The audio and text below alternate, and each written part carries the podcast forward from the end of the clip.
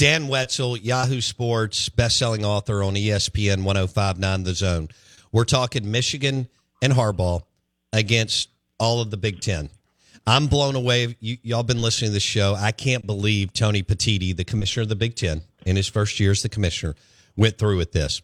In the SEC, this is a fine, and we've moved on. And this is actually a team that could go, as we all know, to the college football playoff. It's this is difficult to handicap, Dan Wetzel, but ha- Har- Michigan without Harbaugh, like I like Michigan in the game before all this happened, you know, by a score or less um, in Ann Arbor. But with Michigan without Harbaugh, as good as whether you like him or not, as good as he is, how do you handicap that as far as the impact on that game, Ohio State, Michigan? And, you know, it's hard to know. I mean, first off, this is also the other side of the. This is another bucket. Like, is this even like was this significant of enough of a punishment? Firstly, he can coach the whole. He can coach right up until the guys get on the bus and drive to the game. He just can't be at the stadium. So he's there putting in the game plan, working practice, the motivations, and things like that. And that's generally Harbaugh's strength. He's a very good football coach in the purest way. You watch Michigan, uh, if you watch that Penn State game, there's not a lot of tricks to what they're doing. They ran the ball 32 consecutive times to close out the game. 32. They didn't throw. They threw one pass. Technically, it was a uh, DPI, defensive pass interference, so it didn't technically count. So they basically threw, ran. They called one pass play from the middle of the second half on. They just said, "You're not going to stop us, and you can't score on us. We're going to win the game. We don't care about pyrotechnics. We don't care about the score. We don't care about anything. We're just killing clock, running, running, running." So, like, uh, you know, it's part of the sign stealing thing. Like, what?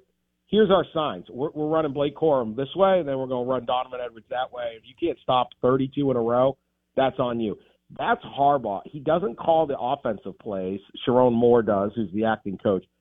I think this would be a bigger impact if it was a one of the coaches, a Lincoln Riley, a Dan Lanning out west, something like that. I'm not sure if Lane still calls his own plays. He does. You know that.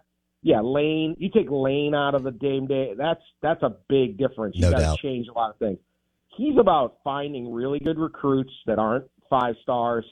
He's about building a, a strategy, a culture, and and getting his thing up. And so, I you know, I I mean certainly you'd rather have a guy who's coached in the Super Bowl and been around football since you know he was a 16 year NFL quarterback. You want that guy on that sideline, but it's not as impactful as it would be for some coaches. I think Okay. for some programs. That's but we'll hey we'll find out.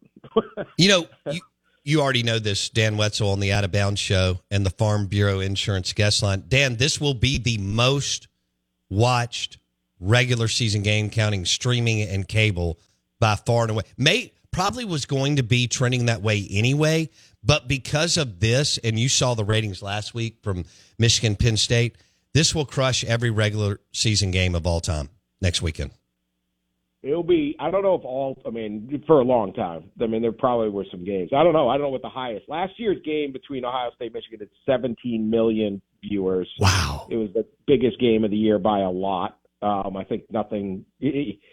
You, it's hard to get to 12, 11. You know, sometimes you get a one-two Alabama LSU, something like that. But it, it did 17 last year because of the stakes of you know winner's going to go and all that. Uh, presumably to the playoff. They both ended up going to the playoff.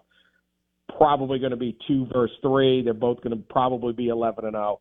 You throw the Harbaugh drama in, yeah, I would say we're we're well over 20 million.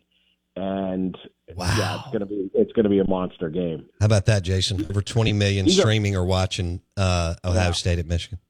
I mean, you have all the people in college football who want to watch, and then you have two very large states. Two, you know, these states are top eight, ten. You know, I don't know what I don't know what the total population, but you have that, you have fan bases, and then just it's it's that that holiday weekend. A lot of people kind of are looking for something to do on Saturday at noon. So it's it's a monster. It'll be the game of the year, and uh, the drama on the field, off the field. Is Harbaugh there? I, it's it's it's chaos, and there's still a belief whether you know I, there's no truth, but like did Ohio State the one that turned them in? And, Sure.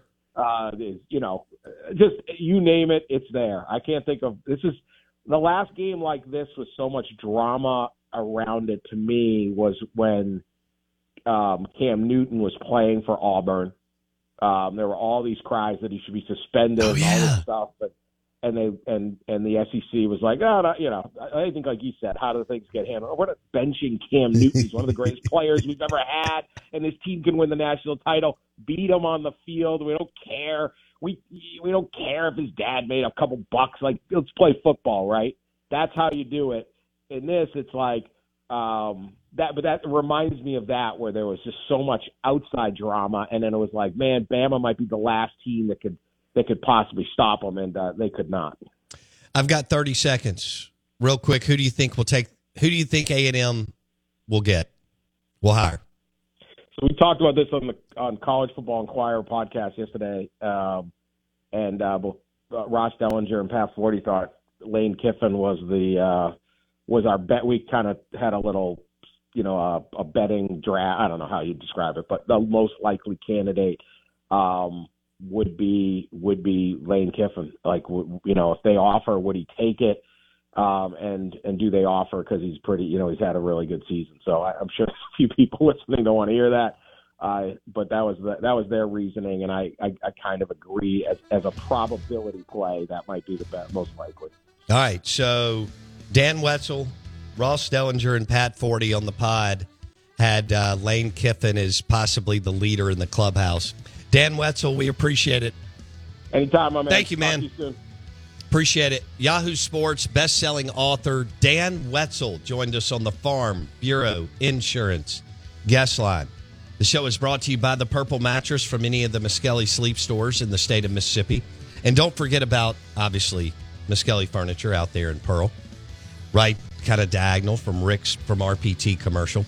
Sofas, sectionals, bar stools, end tables, you name it. But that recliner is important from now through the Super Bowl. May need two. Couple for the man room and for the living room. Powered by Miskelly Furniture and any of the Miskelly sleep stores. Dave Bartoo at 930.